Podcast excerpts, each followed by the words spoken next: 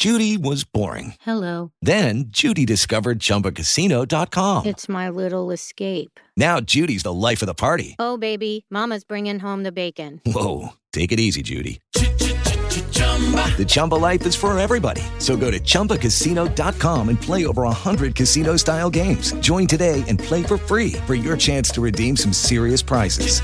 chumba ChumbaCasino.com. No purchase necessary. Void where prohibited by law. 18 plus terms and conditions apply. See website for details. This is the Kielbasa King Sports Extravaganza. Hey, hey, hey, Yakshamash. Club to you too, or whatever. You know, really, I love your style. I love the way you edit things together. Well, thanks for noticing. It's a real team. Uh, we welcome to the show Christian Laettner. yeah, I'm proud of my heritage, and my mother used to make a lot of delicious meals. Kapusta, bumpy, pierogi, all that good stuff. I put sour cream on everything, and um, so a lot of, a lot of, a lot of, a lot of Polish tradition there.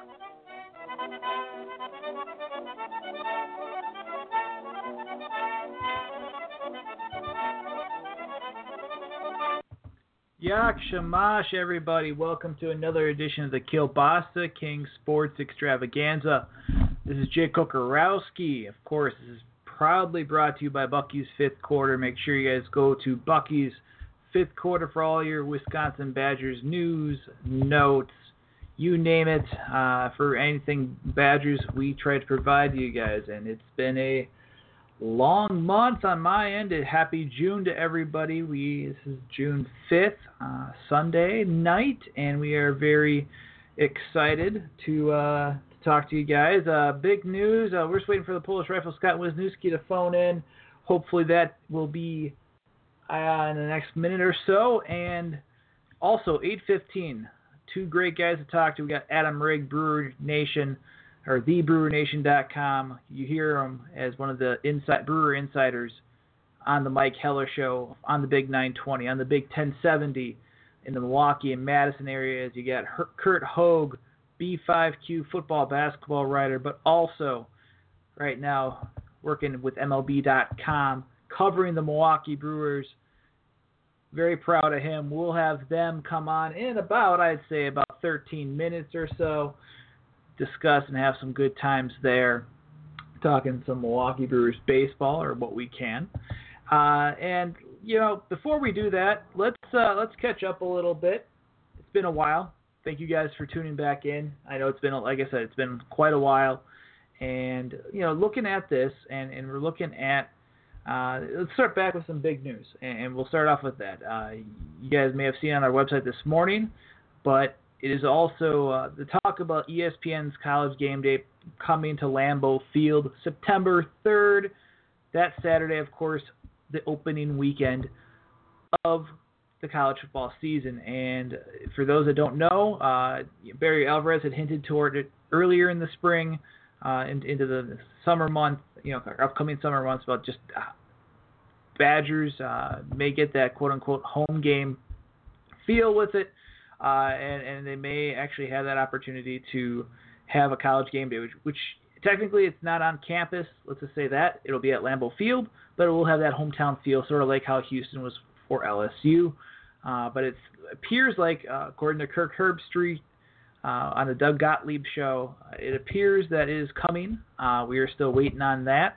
Uh, the official confirmation, let me just say that from ESPN and from UW.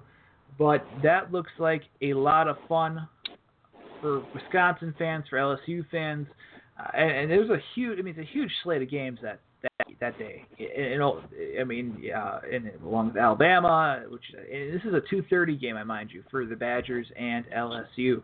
So I think that's really interesting that they're doing it up there. But it should be a great atmosphere. And uh, we are now joined by the Polish rifle Scott Wisniewski. Scott, good talking to you, brother. And uh, how's the uh, how's the weekend been? Um, it's fine enough. Um, you know, nothing earth shattering. A couple shows, uh, nephew's baseball game. I don't know. It's been fine. Um, uh, yeah. Uh, you know, always hectic. A lot going on all the time. So. Yeah, that I completely understand. And with that, uh, you know, like kind of digging in, and like I said, I told told the listeners uh, in about now it's going to be about 10 minutes. We'll talk with Adam Rygg from TheBrewerNation.com. We'll talk with Curt Hogg. Uh, you guys will be doing your uh, Brewers Roundtable talk. We haven't had a chance to really even dive in deep uh, over the past couple months in, into the Not Brewer at all. season. Yeah. Yeah, Not and really. so no.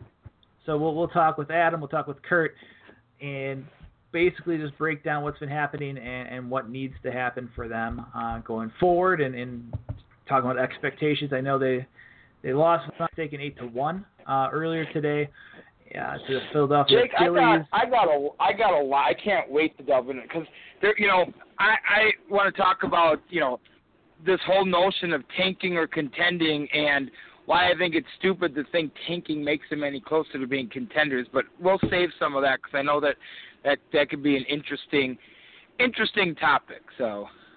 Absolutely, absolutely.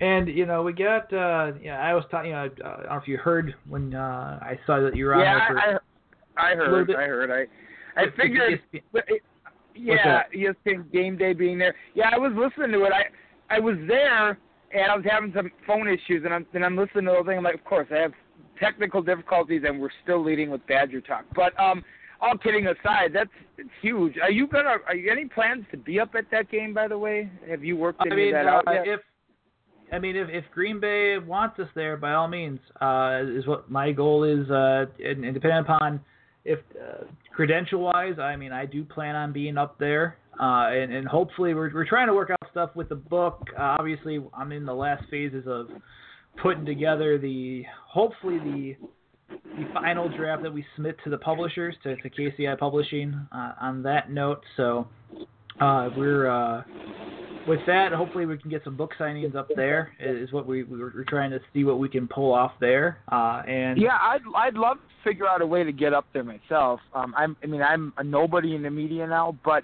um, that old kind of stomping ground it'd be kind of interesting. But uh, um, yeah, it should be it should be a lot of fun. It's hard to believe how quickly things have have come. I mean, we're in the June, which I know summer starts in three weeks, but it's summer for all intents and purposes right now. And and uh, next thing you know, you know, training camp start and then it'll be college football season, and then the NFL season officially will kick off. And lo and behold, that's how fast time goes. Nowadays, especially, I mean, obviously, perspective-wise, I think it's just age and uh, where we are in our lives with family and whatnot. But yeah, it'll be here in no time at all, and, and it should be interesting. And uh, um, yeah, I, we'll talk more as, as far as credential-wise go and how we can work all that out when we get closer to the to the uh, that kickoff. So. Absolutely. And they, you know, it should be fun seeing ESPN back up there. Obviously, a huge game day atmosphere. They had it for Ohio State in 2010. They had, uh, of course, uh, 2011 against Nebraska. I was at both before I got into the media game, and uh, both very stellar environments to say the least. And that was really a, a lot of fun to see. And and, and uh, I, still feel bad for Lee Corso uh, with fans uh, chanting a certain a-hole chant at him for picking the Cornhuskers. I mean, he ended up being really wrong, but obviously I, you never don't. I mean, obviously Wisconsin fans are Wisconsin fans, and it's not that's not condoning them, but uh, you know, it, it's just a very big game atmosphere that you have going on. Uh, you have, uh, I mean, it'll it, it has that big name atmosphere. It's going to be interesting to see what Dave Aranda's defense does against uh, against the Badgers offense, knowing the Badgers offense. The one thing he's implementing that, that type of uh, his style of defense. We'll see what you know if it's going to be that three four or if they're going to use some different pieces there. He's got the Yeah. talent at LSU with the defense. To be honest with you, and I made a joke about this that they wouldn't give up a point for three seasons. I'm not obviously it's hyperbole, but that defense is going to be damn good down in LSU. Yeah. So we'll see how Wisconsin can do. But Wisconsin's defense will also be good. Uh, I mean, I think it's going to Yeah. be a low-scoring game in my opinion. But I mean, we'll we'll, save that conversation for another day. Yeah, I was going to say I'll save my forecast for that game until we get a little bit closer to it. But now we're going to talk about the baseball. and we're going to talk Muhammad Ali. I want to squeeze this in while we wait on our baseball roundtable just to get your impressions on it. Um, game one, obviously, already in the books. Game two is tipped off already. Um, we're getting close to halftime, but NBA Finals. Did you have a prediction? I, I, you know, I'm taking Golden State in seven. I'll tell you what, I thought Golden State was done in that Oklahoma City series, and Oklahoma City found a way to you know, I mean, yes, you typically have to Golden State, but Oklahoma City, the way they played that the second half of Game Seven, I, I don't know, whatever. It is what it is. But who do you like in that series? Do you think LeBron finally gets it done uh, in Cleveland, wins the title there, or is it Golden State repeating? Um, I think it's Golden State. I just I, the way that they play, and I, yeah, you thought they, yeah, they were done, but I mean, you, you hit you, you hit that mark with them. You hit that. You know, I just thought like, yeah, I thought they were done too against Oklahoma City, and next thing you know, uh, they reel off the victories, uh, the, the the wins, and, and take it to the finals. I, they just have a great lineup, and not to, obviously so does Cleveland, but I, I feel like Golden State will carry it off, and it, part of me wants it to be because I want to see. And obviously, it's hard to always to compare the difference between eras, but you I mean, if you want to see like a dynasty type setup, and some people root against dynasty, some are for, but uh, you know, I never thought you'd ever see anything again like the Chicago Bulls. I don't think I ever still will with the Chicago Bulls back from the 90s with the two straight, you know, two not two straight, but just you know three peats, you know, two three peats in that in that decade. I, I I'm not saying Golden State can be that way, and we'll see what how they do without Luke Walton as an assistant next year. But I, I like, I mean, I I think just based on on the way they're playing now, and and uh, Bogut stepping up uh, nicely, I, I think I'll I'll say yeah. I'll go Golden State in seven. Yeah, you know, you did. You make a good point. You talk about the dynasty. Then that Chicago Bulls dynasty was actually, to me, it was impressive because it was two dynasties in one. I mean, you had the, the first Jordan three-peat, and then you had the uh, um, then you had the second Jordan three-peat after he had, you know, gone and played baseball, and that's what made it amazing because it was six and eight years or whatever it was. So, um, yeah, but you know it's hard to, to do. Even in that era, it was a, a, a great accomplishment. It was something that wasn't easily done. Um, but yeah, I think Golden State could be that. I mean, especially like I said, the way they rebounded and won that game, uh, that series against Oklahoma City. Um, I think that you know they're they're set up even after this season. They're still set up for success next year and even beyond. So interesting enough. But uh, they're at halftime officially now, and it's an 11 point lead or 10 point lead for Golden State as they go into the locker room. So Golden State looking to go up two zip on their home floor. And so yeah, uh, with that, and obviously with the NBA season right after that, I mean you've had draft workouts. Uh, Nigel Hayes officially declared. He talked, you know, obviously Jim Polzin uh, had the the scoop on that looking at Nigel Hayes coming back now for his senior year. Uh, real quick, we got about maybe two minutes before we have to uh, break to uh, get the roundtable, all those regular parties uh, involved. But thoughts on Nigel Hayes returning, and I, I think is personally it's a great a great thing for him. He'll have the ability to to put up more numbers, uh, to improve his his skill set uh, I mean, it's. I think it could be a great thing where you have the ability for him to improve his draft stock further compared to what it was yeah. after after last yeah. year. Then also, you know, like imp- this team is a top five, top ten team that is instantly a contender for the Big Ten and, and could be definitely be in national consideration uh, come next March, uh, being one of those teams that could take it all the way. Yeah, I I think you're right. Are you there, Jake? Can you hear me? Yep, I can hear you. I can hear you. Okay. My phone, I'm again having technology problems like it did when I signed in. I'm not surprised. I mean, he didn't sign an agent. I didn't think he was a first round pick. I think he had a somewhat, as far as I'm concerned, I think he had a disappointing year last year. I think um, he still has a few things to prove, and I was 90% sure he was going to be back, even when he said he was declaring, but he wasn't signing with an agent. So it's good for the Badgers. It's great for the program not really surprised by it though. I, it's kind of what kind of what I thought was going to happen. I thought this is how it would play out, and it did. So. Absolutely. On that note, let's take a quick break. We're going to come back, guys. We're already 15 minutes in. It's kind of crazy how fast time flies when you're having fun. We're going to come back. Curt Hogg, Bucky's fifth quarter. Of course, what he's doing now, being the, uh, I think if I'm not mistaken, hopefully he does not hate me for misconstruing his title. Associate reporter for MLB.com, working for the Brewers. We'll have him come on, uh, giving Adam Rygg a quick ring right now, and uh, we'll be on our way talking some Milwaukee Brewers and what's to come, uh, what's come so far this season, and what's yet to come for the rest of 2016. This is the Kielbasa King Sports Extravaganza, brought to you by Bucky's Fifth Quarter.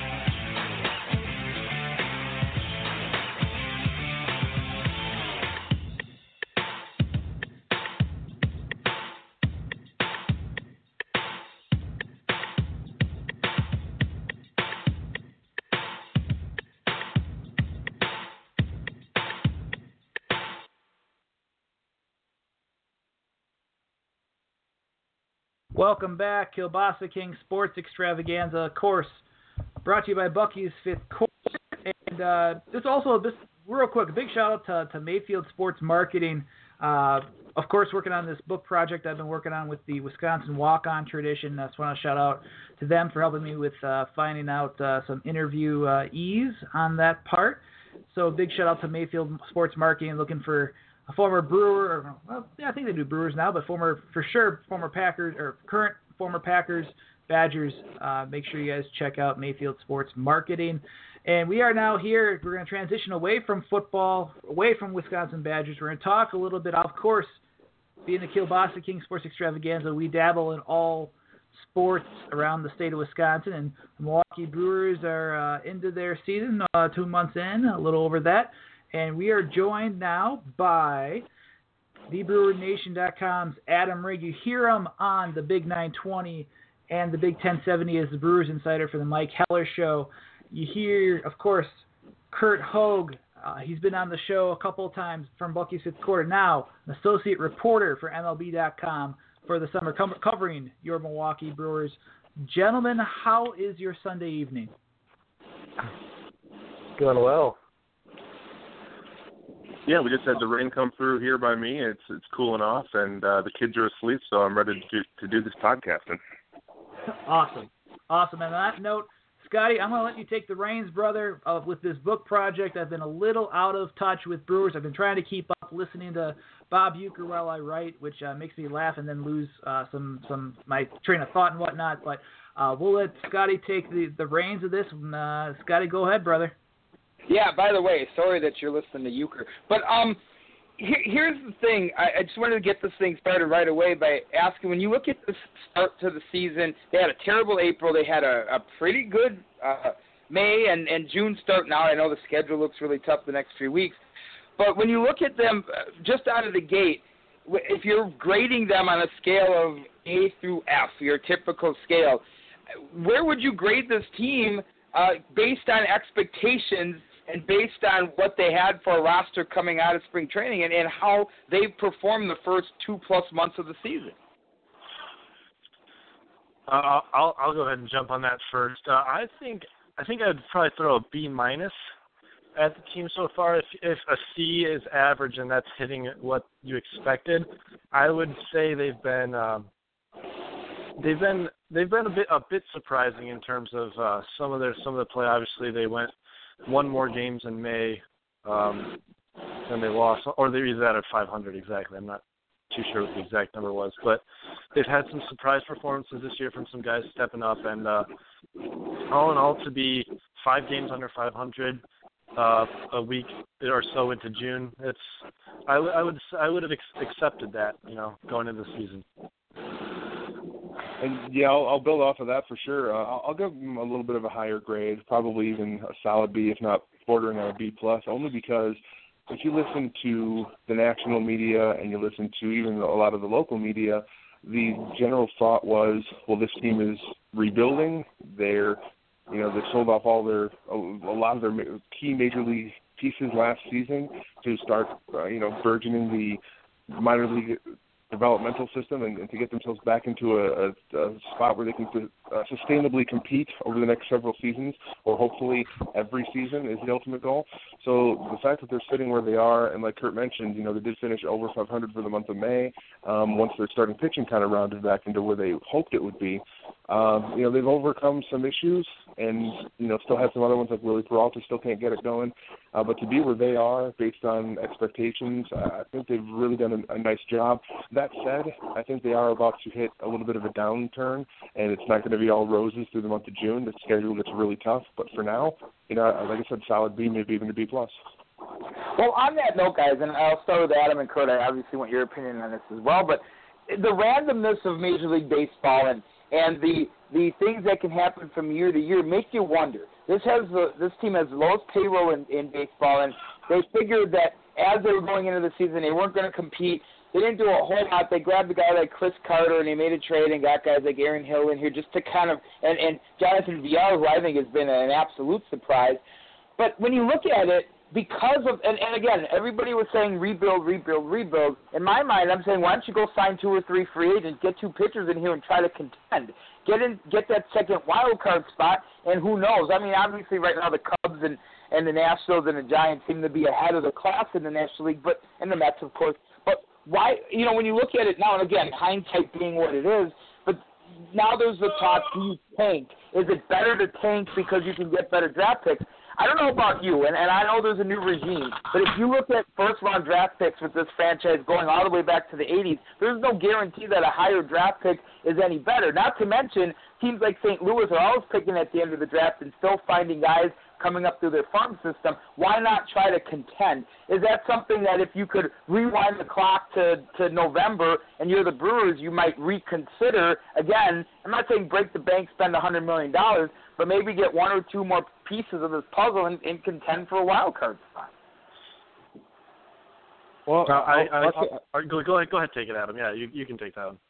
Okay, I was just going to say that given what we know now, even if that's in our in the back of our minds in November, you still have to look at the landscape overall in the division and in the and in the National League.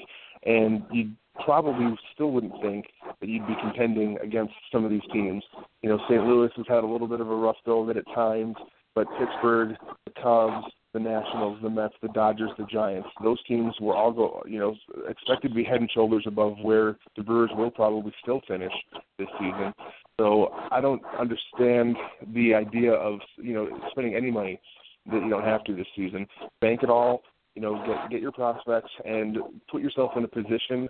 Yeah, you're going to kind of be punting on this season, and I don't like the word tanking because they're not actively trying to lose. They're still trying to win right. games, but you know they they just kind of they limit their ability to win games in certain ways, uh, which to me isn't tanking. But you know, you try to get yourself into a spot where you can compete every year once you start to compete again, not throw another you know thirty, forty, or however many million dollars at it, and then sit yourself back another year from the rebuild, which at some point is an inevitability. Okay, now along those lines, then let's say when you talk about trading pieces, and obviously I think Lucroy probably will be a guy they move. But do you feel that it's necessary? I, I know people think his contract is high, Ryan Braun, but in two years, he, that contract's not even going to be a, a blip on a radar for players of his caliber. Can they?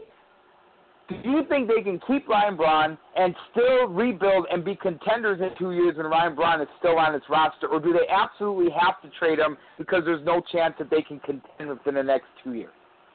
So I think that essentially comes down to what you expect to get in terms of value out of him in well, we don't know when David Stearns and the Brewers are expecting to compete. I would I would personally think that it'd be, it'd be 2018 before we can even think about it, or 2019 before it's an actual possibility. At which case, Braun is what 35, 36, um, yeah. and I don't know how much value they're going to be getting out of him, especially with outfield with Domingo Santana already in right field. Um, they've got they've got Trent Clark coming up. They've got Brett Phillips, and you still don't know about guys like Monte Harrison. Um, in terms of outfield prospects, that Braun could could be blocking their spot if his production drops off significantly by then. Um, it's an interesting. I, I don't think there's a right or a, a clear right or wrong thing to do with him this summer, because um, he could still very well be a productive player when the Brewers compete, and also continue to bring fans to the stadium while they are rebuilding. Um, but it's a matter of, to me, it's a matter of you get more val. You, you might get the most value out of him in terms of a trade now um, than you will in in terms of value you'll get from him playing in 2018 and 2019. Yeah, see, and I I agree with that. I think though the the key uh, for David Stearns is that you have to trade for value, not just to trade because you think it makes sense. And I know they're going to get prospects, mm-hmm. but I'm talking you you want to dig in there. You got to get a, in my mind anyway, a pitching prospect that's going to be at least a, a number two starter in the major. It projects to be a number two. You might not get a guy like uh, like uh, Urias from the Dodgers or anything ridiculous like that, but you need a guy who's got at least a ceiling to be a number two starter. Because while I like a couple of the pitchers in the system, it's not the deepest pitching staff as far as prospects go. And I think at the very least, you're going to want to get the value. So if you're going to trade Braun this year, I'm fine with it, but don't just trade him because you feel like you have to, because it's something that you you, you want to get uh, not block spots for for some of these prospects coming up. So I I don't know if you agree. What do you think? And both of you guys, I hope chime in on this. You think they have to get back for Ryan Braun right now? Well, let, oh, go let, ahead, let me Adam. jump in. Let me jump in first and say uh, to, to follow up on the last question. No, I, I don't think that Ryan Braun's contract is prohibitive at all. Not, not only not to keep him because of the Brewers' payroll situation, but also because, like you said, in a couple of years, as salaries continue to go up, but even where they are now, there's no need to trade Ryan Braun to free up money. There's no need to trade Ryan Braun because you think that you need to get something back for him. I think that he's perfectly capable of filling like the Geoff Jenkins veteran outfielder role uh, in 2018, 2019. Because right now, Ryan Braun's still the best hitter on your team, and chances are mm-hmm. next year, Ryan Braun will be the best hitter on your team. So there's no reason to force yourself into a situation where you're getting less back for him than you might want.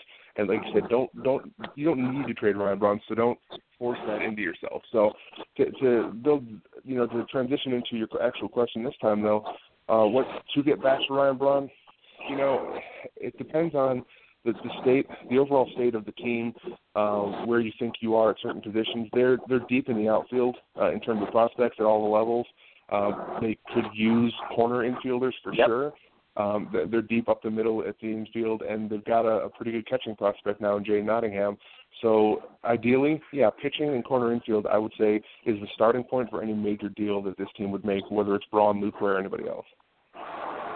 I would also I would also follow that corner corner infield and and uh, a starting pitching arm um, to go along with Josh Hader that they have in Double A right now.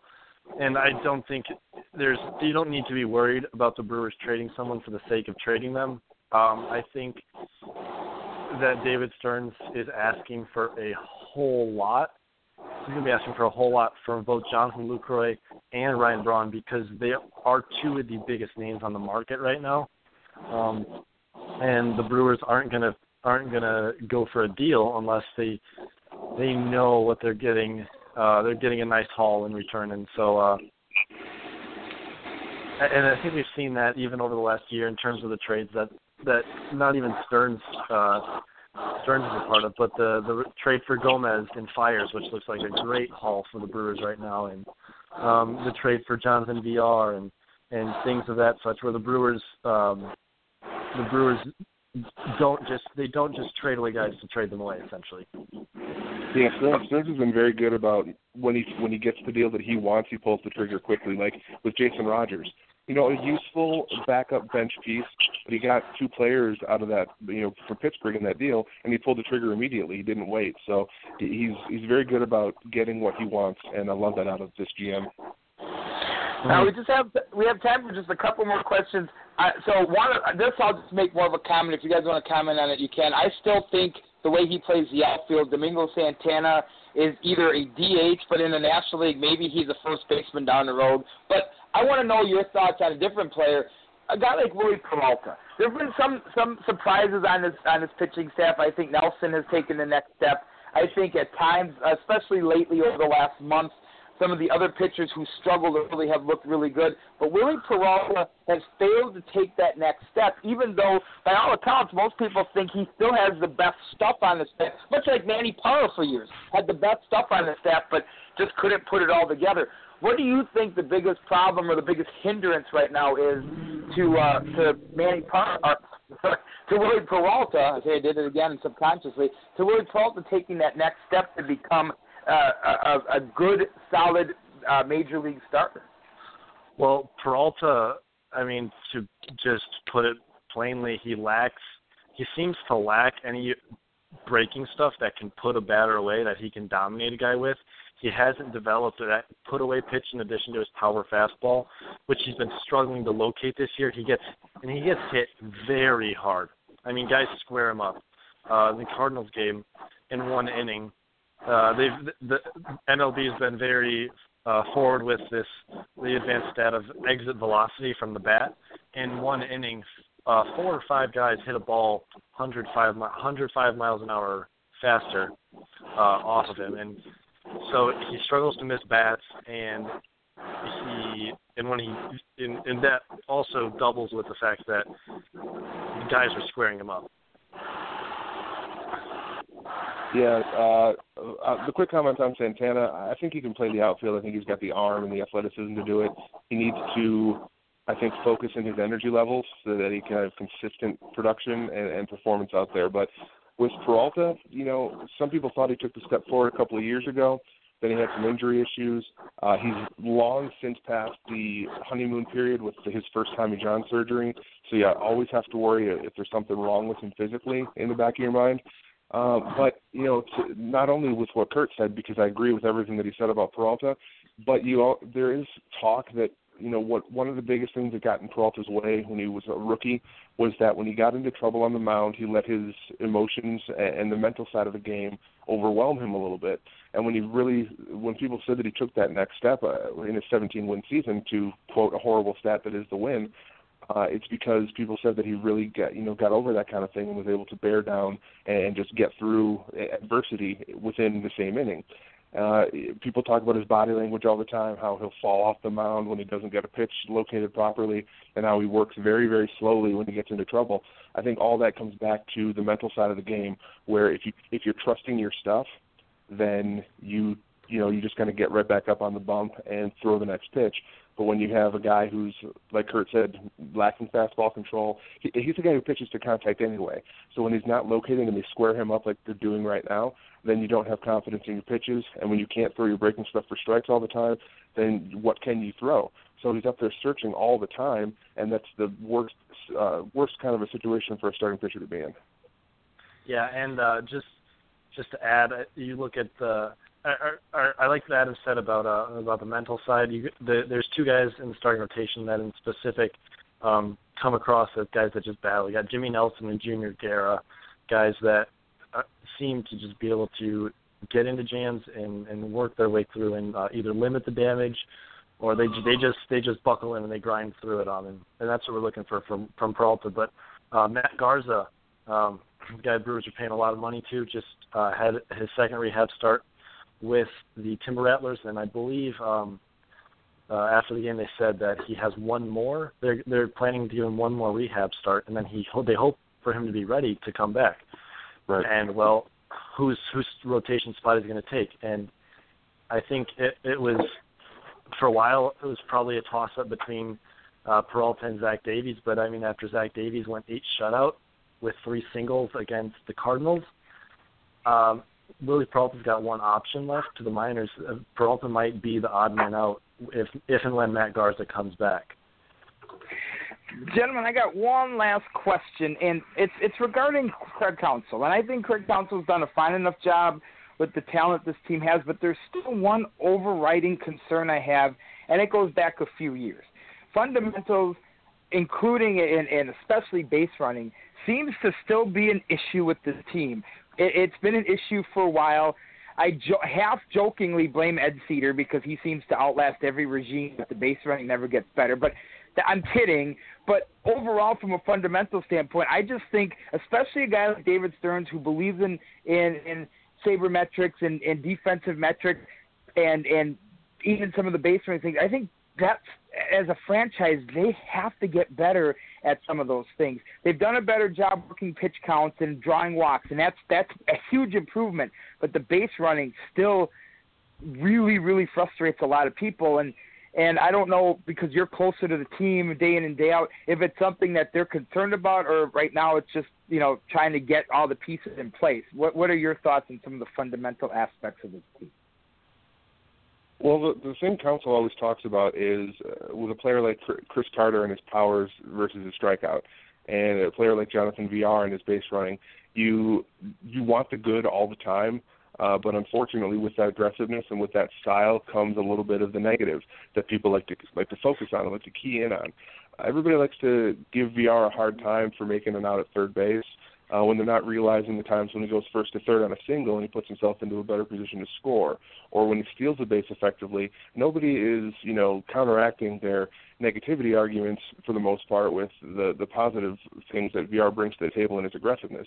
And there was a, an example, I forget the team uh, that it was against, but he had just had a couple of uh, games in a row where he made an out at third base. And then the next game, had he been more aggressive, he would have easily gotten into third because of a bobble in the outfield and a bad throw on top of that. Uh, and then he maybe would have scored. I believe it was a tying run at the time uh, later that inning. But because he stayed at second base, he ended up, you know, the, the Brewers got themselves out of the inning. And Counsell definitely talked about that right after the game, saying, "Well, see, there's a situation where Villar was maybe thinking not being so aggressive because he didn't want to make that out at third base, and then we don't get the run out of it." So, you know, Counsell believes, obviously, I think in those fundamentals, and he will. He's talking to players. He said after the game today, for example, um, as we r- r- do this live on Sunday here, that Domingo Santana was almost thrown out at home plate on a single when he was trying to score because he wasn't running hard enough. And that he mm-hmm. said he would talk to him about that. So you know that Counsell does not like calling out players individually in, in the public. He likes to deal with that, you know, behind the closed clubhouse doors but he's very much aware of perception and reality. And I think that the perception of Villar uh, is, is a reckless one because people only key on the negatives. But the reality is that you have an aggressive player who more often than not is doing positive things for his team. And yeah, Counsell tries will try to tell him, hey, make sure you're you're thinking out there, not just running. But at the same time, he likes the fact that the aggressiveness pays off. Yeah, and I mean Adam pretty much hit on everything. I don't really think that.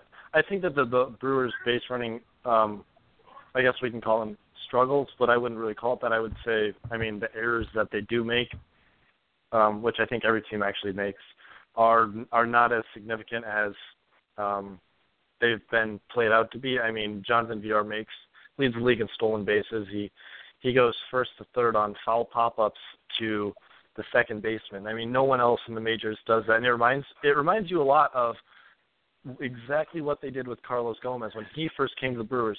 They they took they took the leash off and they let him play the way that he wants to play. And I've talked to Jonathan Villar about it, and he says that that the coaches trust him and um, they let him play the way he wants to play. And um, obviously, uh, like Adam was saying, Counsell and, and the staff are um, are aware of mistakes and they want to correct those and want him to pick his spots a little better.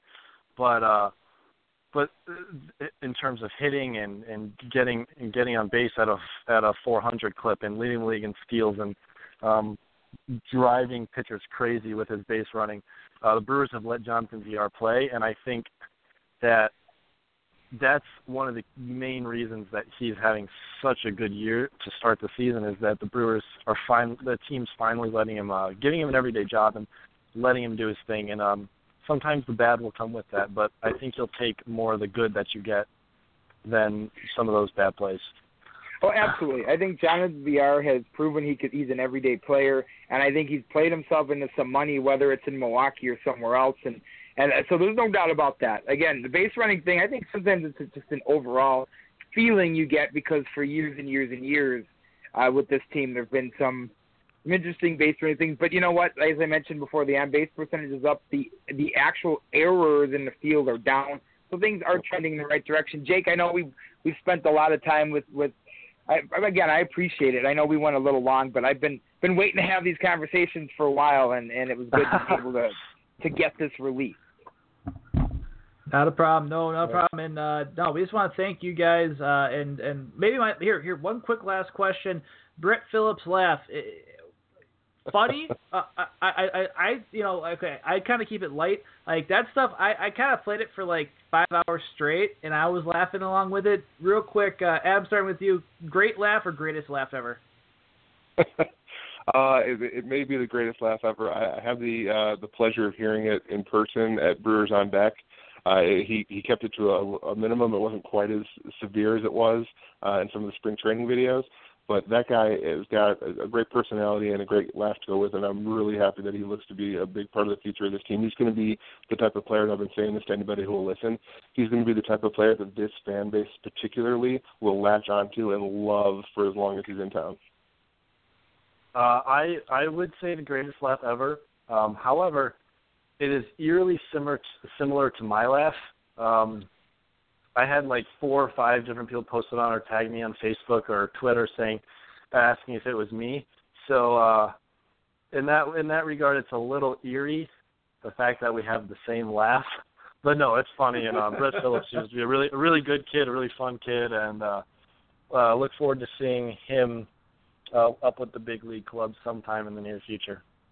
Well, I, I, before you guys cut us off, then I just have to say it sounds like it's going to be joke Tuesday in the press box to try to get Curt to laugh. Oh gosh. oh no. Oh man. Mom joke Monday. Uh oh. That's awesome. That is awesome, uh, gentlemen. Uh, it, it's great having you guys on the the, the podcast on the show. Uh, would love to have you guys both on again down the road uh, coming up. Obviously, I know Curt. Uh, we'll definitely have you on for Bucky's fifth quarter. We'll have you on for baseball too. Adam, we'd love to have you on too for baseball as well. Uh, you guys have been great, and and just thank you guys again. Thanks for having us. Yeah, absolutely happy to do it, and you guys have my number, so anytime. Excellent, guys. It's Adam Rygg from thebrewernation.com. Curt Hogg from Bucky's Fifth Quarter, MLB.com. Let's take a quick break. We're going to wrap up the show after that. Uh, talk some Muhammad Ali, Brock Lesnar to wrap it up in our quick hitters. guys have a great night. Uh, well, actually, we're not, we're not going anywhere yet, I promise you. We'll be right back. This is the Kielbasa King Sports Extravaganza.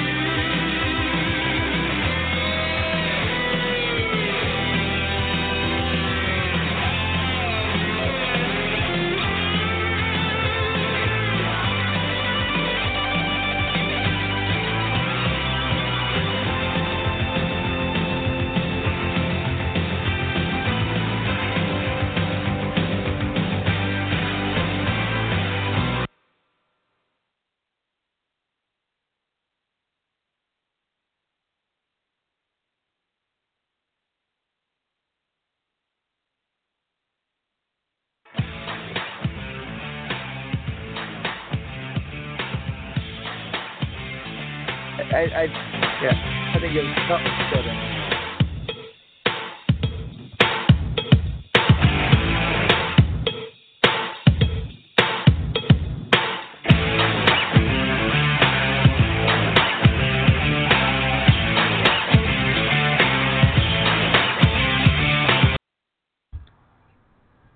Guys, welcome back to Boston King Sports Extravaganza. Of course, brought to you by Bucky's Fifth Quarter. Always great having Adam Rygg from TheBrewerNation.com, Curt Hogg, Bucky's Fifth Quarter, and uh, the uh, current MLB associate uh, reporter. And uh, real great talking to them. Uh, good breakdowns. Great job, Scotty, on that and and getting the everything rolling I, there. And, and I would say stuff. I was I was a little excited. I, I legitimately was was chomping at the bit. It's it's been so long since I've been able to have a conversation or conversations with good baseball conversations, and there was a lot. I mean, we could have went a while. I think I was a little bit, uh, I said a little bit overzealous. I, it was great, and those guys are great, and um, you know, I just it's it's in my DNA to to talk baseball, and it's, it's been rough, man. It's been rough.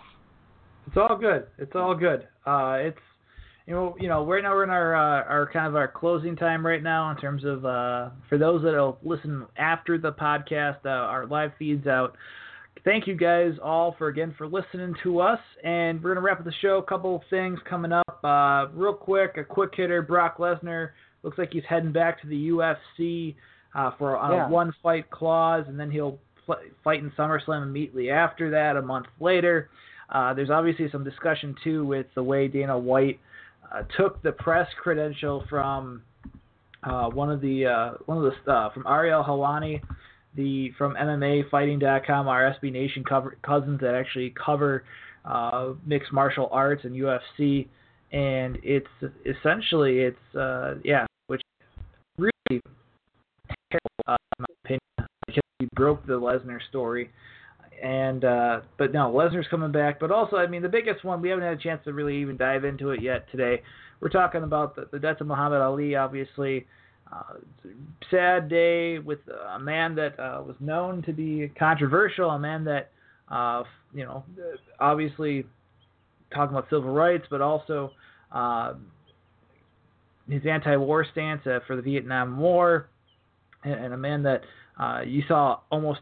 It seemed like every athlete uh, that I saw on Twitter would had a quote from Ali. Uh, and even on Madison.com, there's a Madison. Uh, the Madison link to this uh, is, is that he actually lost a, a qualifier in the Pan Am Games in 1959 in Madison, uh, which is his only loss as an amateur. Go check out if you guys get a chance to Tom Oates' article uh, at the Wisconsin State Journal, uh, Madison.com, about just a, there's a great story talking about uh, uh, back when he was known as Cassius Clay, going in uh, to a shoe store and, and charming some uh, some patrons and the shoe store owner there uh, down in Madison. I think it was off of State Street. Uh, and uh, Muhammad Ali, uh, obviously one of the, the greatest fighters in the world, uh, one of the most quotable men in the world. Uh, definitely a, a figure that uh, you know uh, you know was controversial and and, and, and, and was what part of the movement to you know obviously a great oh, kind of a I won't say awakening but it, but I would say uh, just a, figure that you know was a civil rights figure and an anti-war activist and, and a man that uh, wanted America you know made people uncomfortable in you know and and he should have back uh, especially in, in those days in the 19 you know 1960s and uh and and you know just how influential of a figure he is now Yeah, you know, um, a couple things. Uh, I grew up. My father uh, was a huge boxing. I grew up with, around boxing, and uh, he loved the sport, and uh, talked a lot of history. I mean, I was like, old enough to see Ali's last fight. You know, I was a youngster, like, ten years old, but I was still able to see. But I didn't get to see him in all of his heyday, all of his prime, until years later when I could rewatch those fights. Um, a couple things, you know, the the Thrilla in Manila. I think did some serious damage to him uh, physically, and and uh, he was never the same after that. But it was it was a, a great fight. If you put a Mount Rushmore of sports, and I don't mean boxing of sports, Muhammad Ali is likely on that without a shadow of a doubt, um, because of the way he transcended his sport. Now, my dad didn't always agree with with some of his politics, uh, civil civil rights stuff, 100%. But my dad was also a military guy, and and there was some of that. But as far as from everybody I've talked to, it doesn't matter what you believe in, doesn't matter your politics is. The one thing they'll say about Muhammad Ali is he was legitimately kind to everybody he came across, and he lived his life that way. Even with the struggles through Parkinson, he was accommodating. He was kind. He did a lot for the civil rights movement. He did a lot for the sport of boxing. Um, boxing is is down a lot over the years, partially because there aren't Muhammad Ali's, there aren't Joe Frazier, there aren't guys like that. You know, um, it, it, was a it was a sad thing, and you know it was sad because on Friday I knew he was in the hospital already, and on Friday there had been a report that came out, a conflicting report that he had stabilized early in the afternoon, but then things took a turn for the worse, and then later that night when we were up in Oshkosh, we had heard he passed away, and um, you know he he suffered through some of his Parkinson's issues. So the good news is he's not suffering anymore, but sports lost a guy who you know not only was a great athlete and great at what he did, but was a, a, a ambassador and was a guy who um, a lot of pe- did a lot for a lot of people, and a lot of people could have took a lot away and improved their lives because of Muhammad Ali, and, and now he's not there to do that. However, hopefully, people who were friends who got to know him, who were historians, who who want to know what the real deal was. Hopefully, they're still learning from guys like Muhammad Ali, even though Muhammad Ali is no longer with us. So, um, but yeah, it, it's it, it's definitely not just another former athlete that passed away. It's Muhammad Muhammad freaking Ali for crying out loud. You know, um, yeah. every life's important. Don't get me wrong, but from a historical and impactful uh, standpoint, it's it's huge. I mean, it, it, I don't know how much coverage you watch, but CNN had it, you know, as as their main story. NFL Network, that, they, that's all they were, they had NFL players, former NFL players talk about Muhammad Ali. ESP, I mean, you couldn't go anywhere on TV late Friday night and into Saturday without somebody talking about Muhammad Ali and the impact that he made on society and, and history, and again, not just boxing history. So uh, it's it's a it's one of those you know one of those impactful passing away. And like I said, he'd been sick for a while, but up until last week, we weren't. There wasn't a death watch for him. We thought he was going to be with us for quite some time yet, but that was uh, that was not to be. And it's one of those things where he's a sports figure that transcended.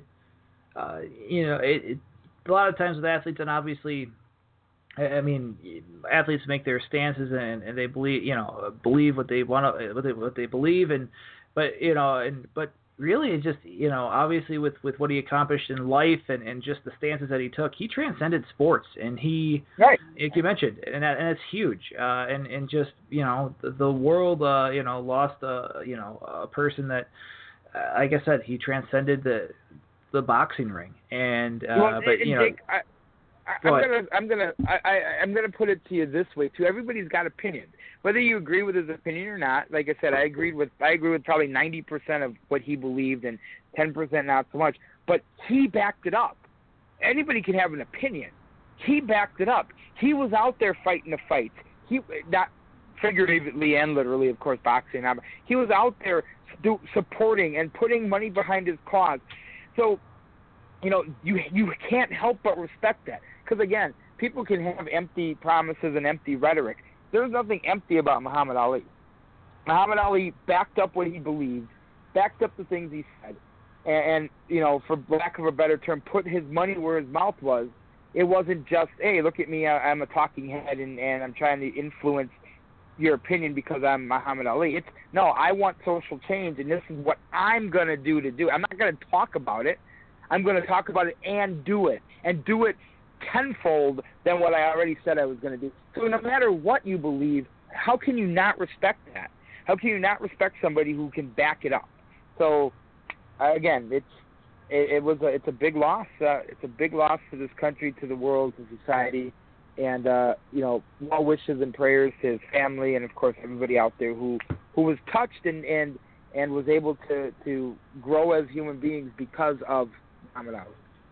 Yep. And uh, on that note, guys, uh, we'll come back next week, or hopefully next week, depending upon how this book thing rolls, uh, with the uh, the final nooks and crannies, the final little odds and ends that we're hoping to wrap up in the coming, uh, I'd say the coming week or two.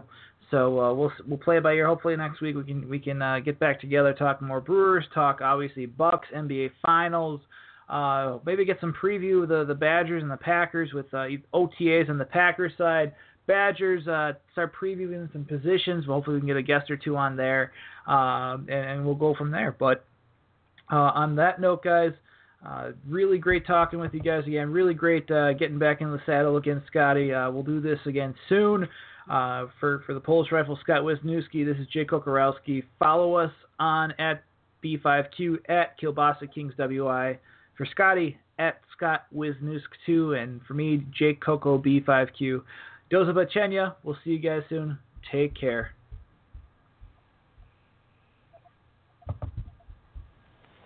Accordion solo American polka, played by Mr. John J. Kimmel, Edison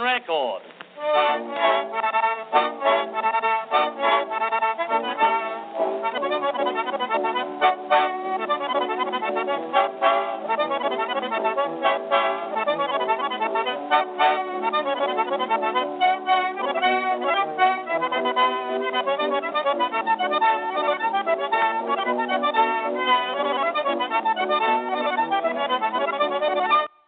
Judy was boring. Hello. Then Judy discovered ChumbaCasino.com. It's my little escape. Now Judy's the life of the party. Oh, baby, Mama's bringing home the bacon. Whoa, take it easy, Judy. The Chumba life is for everybody. So go to ChumbaCasino.com and play over 100 casino style games. Join today and play for free for your chance to redeem some serious prizes.